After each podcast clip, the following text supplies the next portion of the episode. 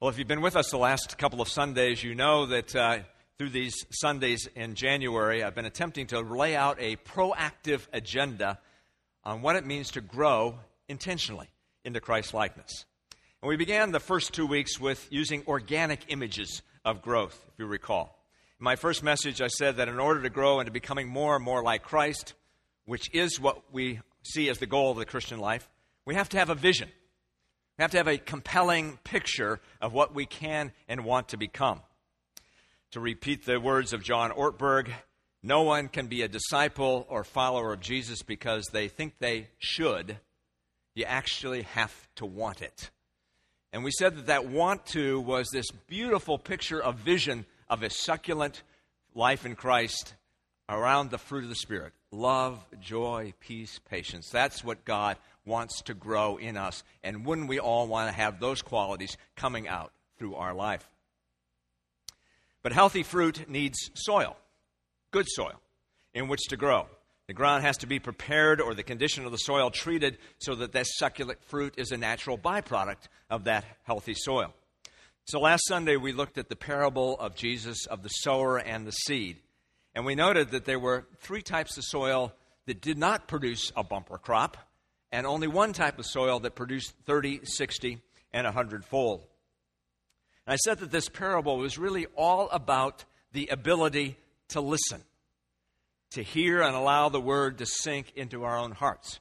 And as Jesus described it in that parable, there were three types of soil that gets in the way of really listening. I called it the hurried heart, the divided heart, and the shallow heart got in the way of our listening. But there was one kind of heart that was fruitful, and that is the listening heart, where the word can sink in and we can then start to hear more clearly. And so we talked last week about the practices that you can enter into to put yourself in a position to listen more clearly and carefully. Today we shift our focus to the location of growth, the transformation of our minds. Since our minds are the filter through which we see life, the transformation of the mind is the location, the place where the growth takes place. So let's look at some scriptures this morning that identify, especially out of Paul's letters, the mind as the location of growth.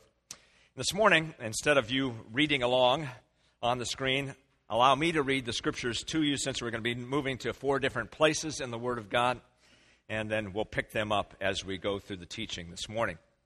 Start this morning at Philippians chapter 4, verse 8. And Paul writes, "Finally, brothers, whatever is true, whatever is noble, whatever is right, whatever is pure, whatever is lovely, whatever is admirable, if anything is excellent or praiseworthy, think about such things." Put your mind on these things. And then we'll turn our attention to Colossians chapter 3, verses 1 through 4. "Since then you have been raised with Christ, set your hearts on things above, where Christ is seated at the right hand of God. Set your mind on things above, not on earthly things. For you died, and your life is now hidden with Christ in God.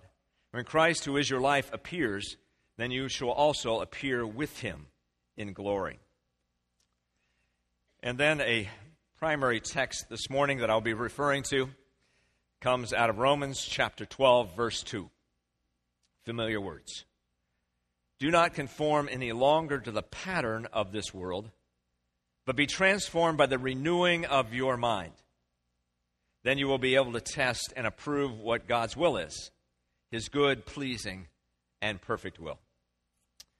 And then a very short verse out of Ephesians chapter 4, verse 23. Paul says that we are to be made new in the attitude of your minds. Our scriptures start with an assumption this morning. The assumption is we have work to do. To be in Christ is to bring our thinking in line with the reality of God's revelation of himself in Christ. And the scripture says that each one of us, frankly, is a reclamation project. God is in the salvage business, and he's here to salvage us from the ways that we have been thinking. During my growing up years, I watched a dramatic transformation take place. Shoal Canyon in Southern California, where I grew up, was a gorge which trash trucks came each day to unload their rotting garbage and human discards.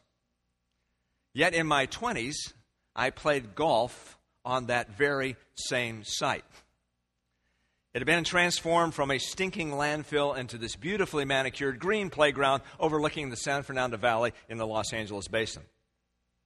But once the ravine was filled to capacity, they changed it from a refuse depository into a new creation, or should I say, a place of recreation. So Paul first asserts the need for transformation of our minds.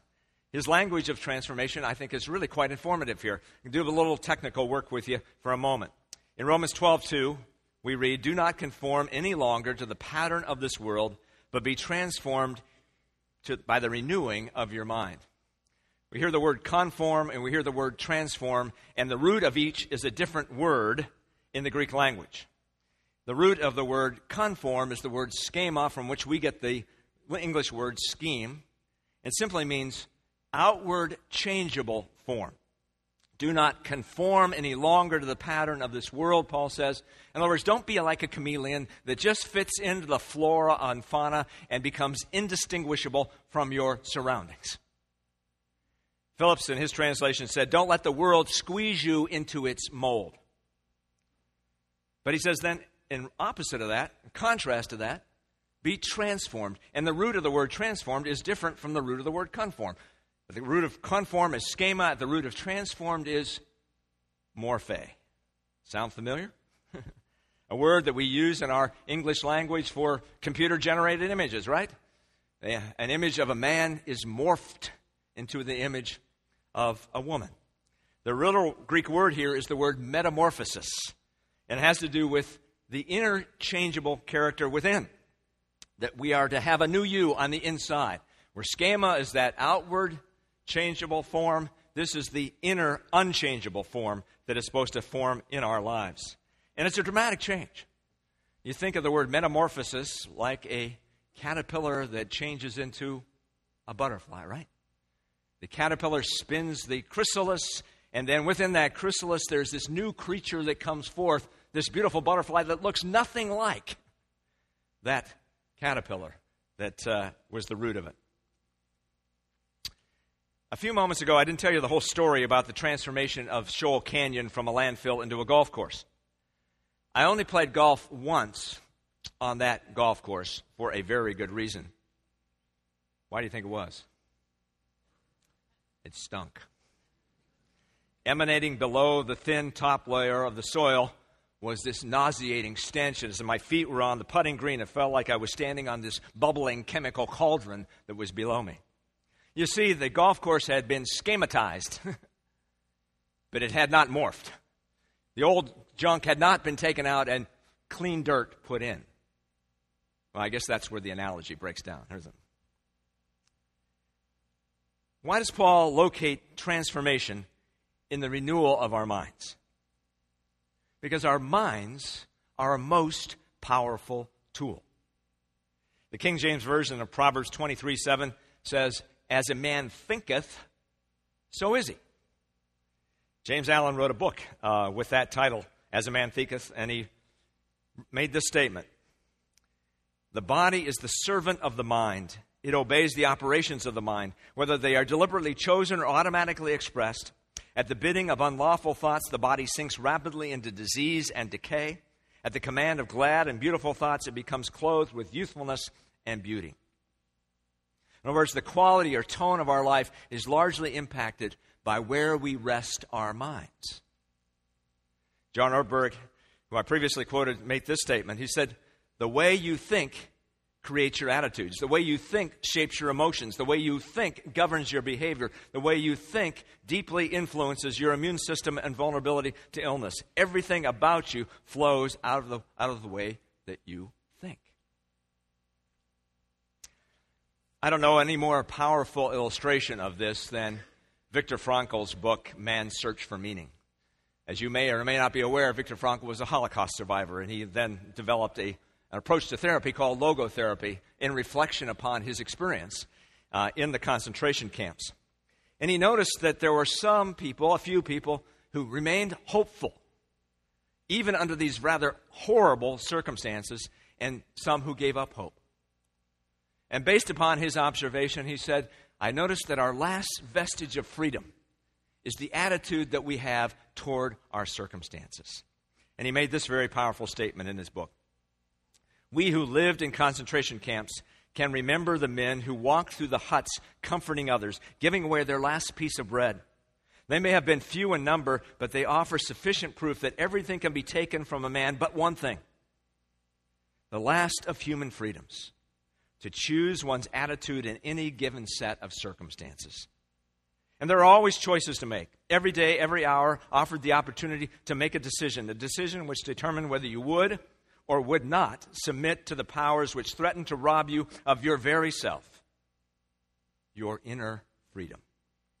The mind is a most powerful organ. And Paul co-locates transformation in our minds because it's the vehicle through which we see life. We don't see with our eyes.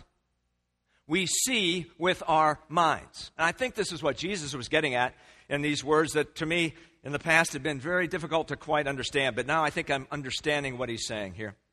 He said, the eye is the lamp of the body. If your eyes are good, your whole body is full of light. But if your eyes are bad, then your whole body is full of darkness. If then the darkness within you, how great is that darkness?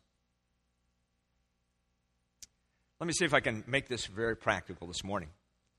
The mind is the filter through which the light passes, whether we see clearly or dimly. If there's a lot of smudge on that mind, we're going to have distorted thinking. But if it's clean, will we see clearly? So let me propose this model for us to look at as a part of our thinking today, because this is the way I think it primarily works. For example, has you ever said to somebody, you made me angry, or that makes me angry? Is that a true statement? Can someone make you angry? Well, I guess if you're betrayed by someone, anger is probably a natural response. But anger really is a result of stimulus. So you see this instigating event, a word, something is said to you, and immediately we feel the response, anger. But what happens? It has passed through the filter of our mind, and our mind is made up of these elements, which we will get to here in a moment. It happened so fast we didn't even notice that the filter was there, and we gave meaning to the word and event, and anger was the response. But somebody can't necessarily make us angry. It's the meaning we give to it, the filter that's in our mind, that is the emotional response, the belief system that produces the anger. Now, what we want to have happen here is what? The fruit of the Spirit. That's what we want our response to be. That's the goal or end of the Christian life. So our mind is made up of beliefs, attitudes, this should say expectations, and perceptions. So I want to look at each one of those so that we can see the content of our mind and how our mind can be then transformed. First of all, beliefs. There's the old adage that scientifically that seeing is believing, right? We see and then we draw our conclusions from that. But did you know the reverse of that is true as well? Believing is seeing. We see what we believe.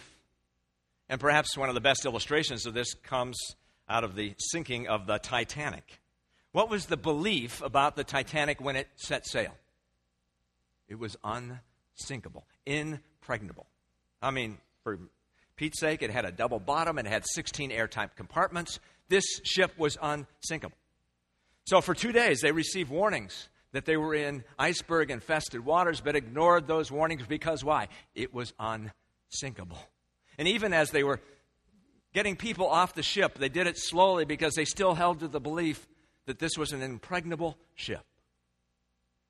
Believing is seeing. It limits what we see. One of the ways that our seeing is distorted is through what you might call irrational beliefs. We all have them. These are the truths that take up space in our mind for which there is not really a shred of evidence to support them and which you could never live up to. And you can recognize them in you because they start with, I should, I ought, I must. And these are the standards that we set, which we could never live up to, and they judge us. Now, let's take a look at some of these that we might find roaming around in our spirit, and I'll tell you about one of mine here in a moment. Some of us may have the belief that I must be loved and liked by everybody. Otherwise, I'm not worthwhile. I must be loved at all times without exception. I must be competent in all that I do. I'll get back to that one in a moment. I must never fail. I have no control over my happiness. Everything bad that happens to me is a catastrophe. I must seek everybody's approval. Add to this list. Maybe you didn't find yours on there, but you've got some, believe me. And you might be elbowing each other this morning because you may recognize it in somebody else sitting next to you rather than in yourself. Here's mine. I must be competent in all that I undertake and never fail in anything that I do. Otherwise, I will not be worthwhile. I experienced a little bit of that this week as I was putting together this message. It wasn't quite coming together, and I felt this sort of inner sense of panic. What will people think if this message doesn't come together? You still have the right to make that judgment. But I really sensed that kind of my worth and value was on the line if this message didn't come together, because everything has to be done competently and right. On occasion, someone will come through the line on Sunday mornings and say to me, "You know, you're getting better." And I wonder to myself, how am I supposed to take that?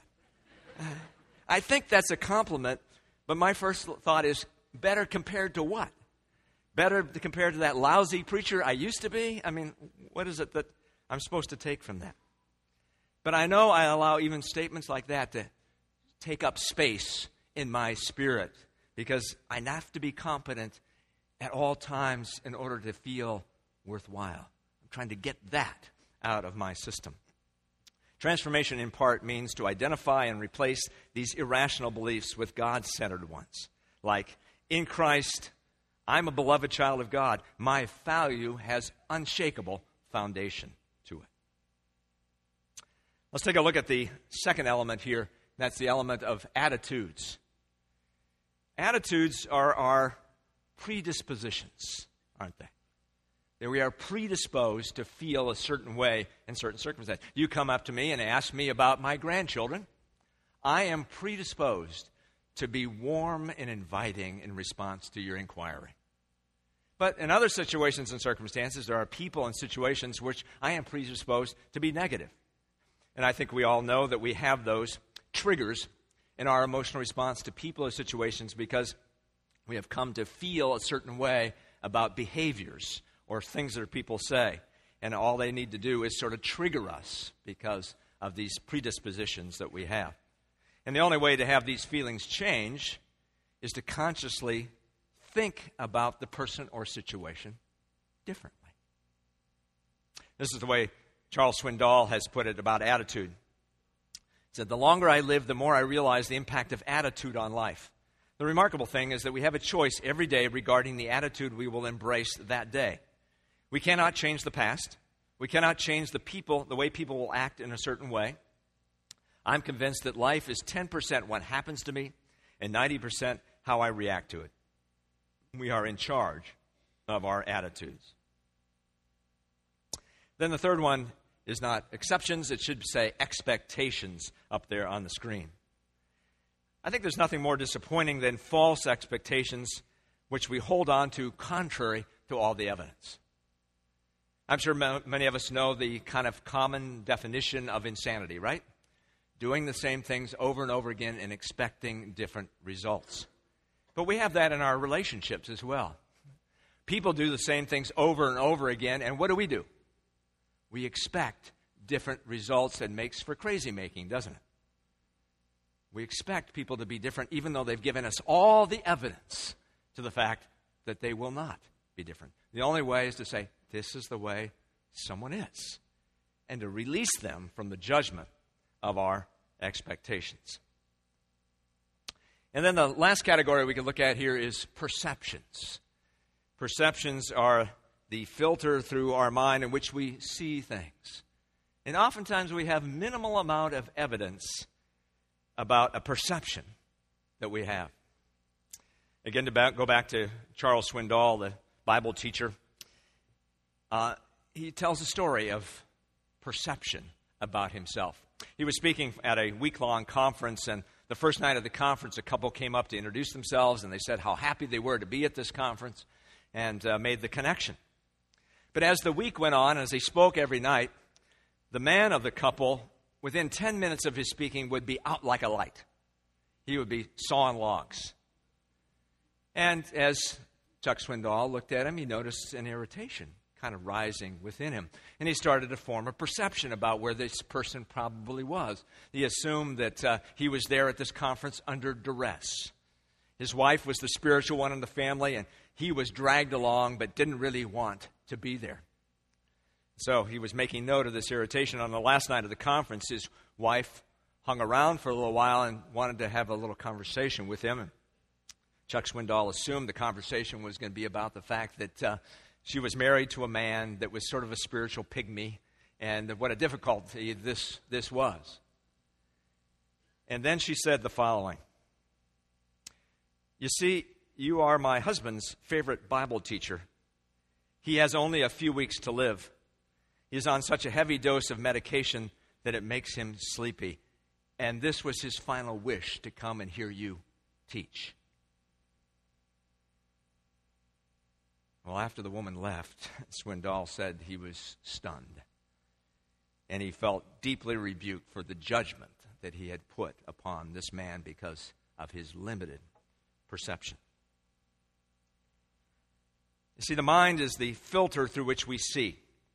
It's made up of beliefs, attitudes, expectations, perceptions, and this just goes to show you the complexity of our mind. We see through our minds, and our minds create the climate or tone out of which we live our lives. In Ephesians 4:23, Paul adds a little bit of nuance here, I think, to this whole issue of the transformation of our minds when he says, "Be made new in the spirit," or the attitude of our minds. What's the spirit or attitude of our minds? Archibald Hart, a Christian psychologist, says the spirit or attitude of our minds is our self-talk.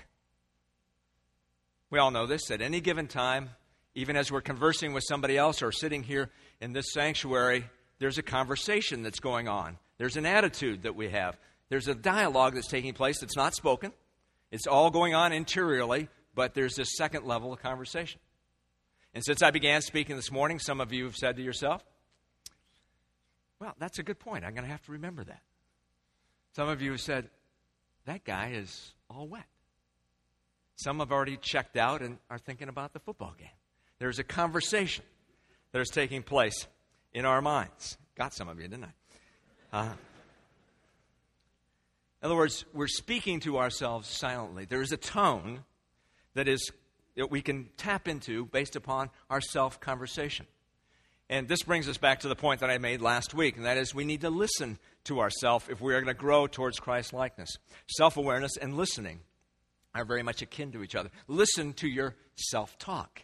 It's an indication of your beliefs, attitudes, expectations, and assumptions or perceptions that we make.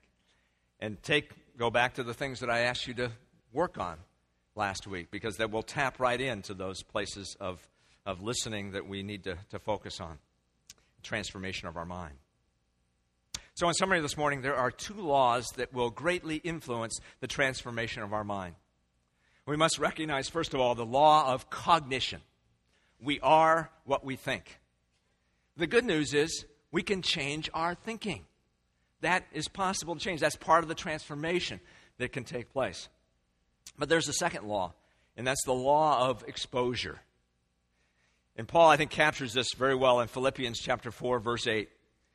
When he says in the Message translation, "Summing it all up, friends, I'd say you do best by filling your minds and meditating on things true, noble, reputable, authentic, compelling, gracious, the best, not the worst, the beautiful, not the ugly, things to praise, not things to curse." In other words, our life takes on the tone of what we expose our minds to, the law of exposure. So again, John Ortberg says, "The events we attend, the material we read, the music we hear, the images we watch, the conversations we hold, the daydreams we dwell on, all shape our minds. The law of cognition, we are what we think. The law of exposure, we are shaped by what we allow in. Let me conclude with two core and interrelated beliefs that are foundational to our Christian worldview that serve as a basic framework for the renewal of our minds.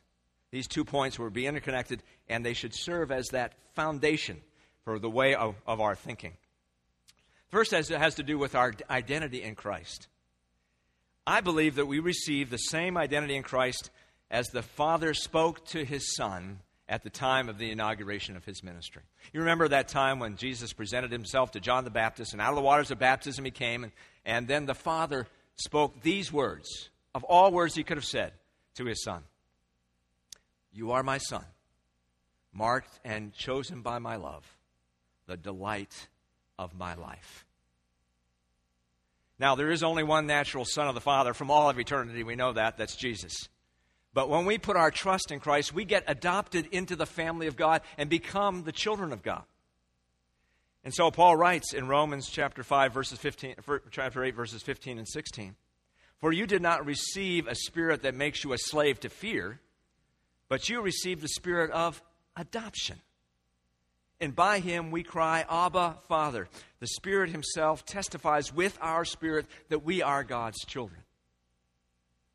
So what difference does that make? Why should that be a part of our frame of thinking? Because of a connected truth. Paul goes on to say in Romans 8, for we know that in all things God works for the good of those who love him and who are called according to his purpose. Boy, if we believe that, if that's part of our thinking, how much that would determine our attitude towards life. And Paul goes on to say, well, why can we be assured that God works all things together for good? Because in Romans 8:32, he who did not spare his own Son, but gave him up for us all, how will he not also, along with him, graciously give us all things? See, there's two events in human history that determine our framework of thinking. What are they? The death and resurrection of Jesus Christ. In his death, he entered into that darkness where he took our human sin and for 3 days was in the tomb. It looked like everything was over. And then the resurrection occurred, the whole new life. Everything was opened up for us then. And that's the rhythm of our life, isn't it? Things die and things come alive. Resurrections follow crucifixions. That's the rhythm of the way God works. Things end and new beginnings start. Therefore, I have to close with this story. Sometimes rituals or symbolic reminders of truth help us hold on to a proper focus. A woman was meeting with her pastor to plan her funeral service. Some days out, some weeks out, some months out. And after they had selected the music and the scriptures and what it was that the pastor might say at the service, she said to her pastor, one more thing. What's that? The pastor said. I want to be buried with a fork in my right hand. The pastor said, well, that's the most unusual request I have ever received for a funeral. And then she explained, in all my years of going to church functions, whenever food was involved, my favorite part was whenever who was cleaning up the dishes of the main course would lean over and say, you can keep your fork. It was my favorite part because I knew something great was coming. It wasn't Jell-O. It was something of substance, cake or pie. So I just want people to see me lying there in my casket with a fork in my right hand, and I want them to wonder, what's with the fork? And then I want you to tell them, something better is coming.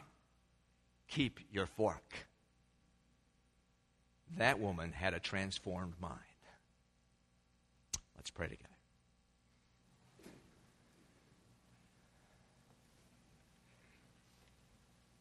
Lord, you've given us this very powerful tool as a part of our makeup.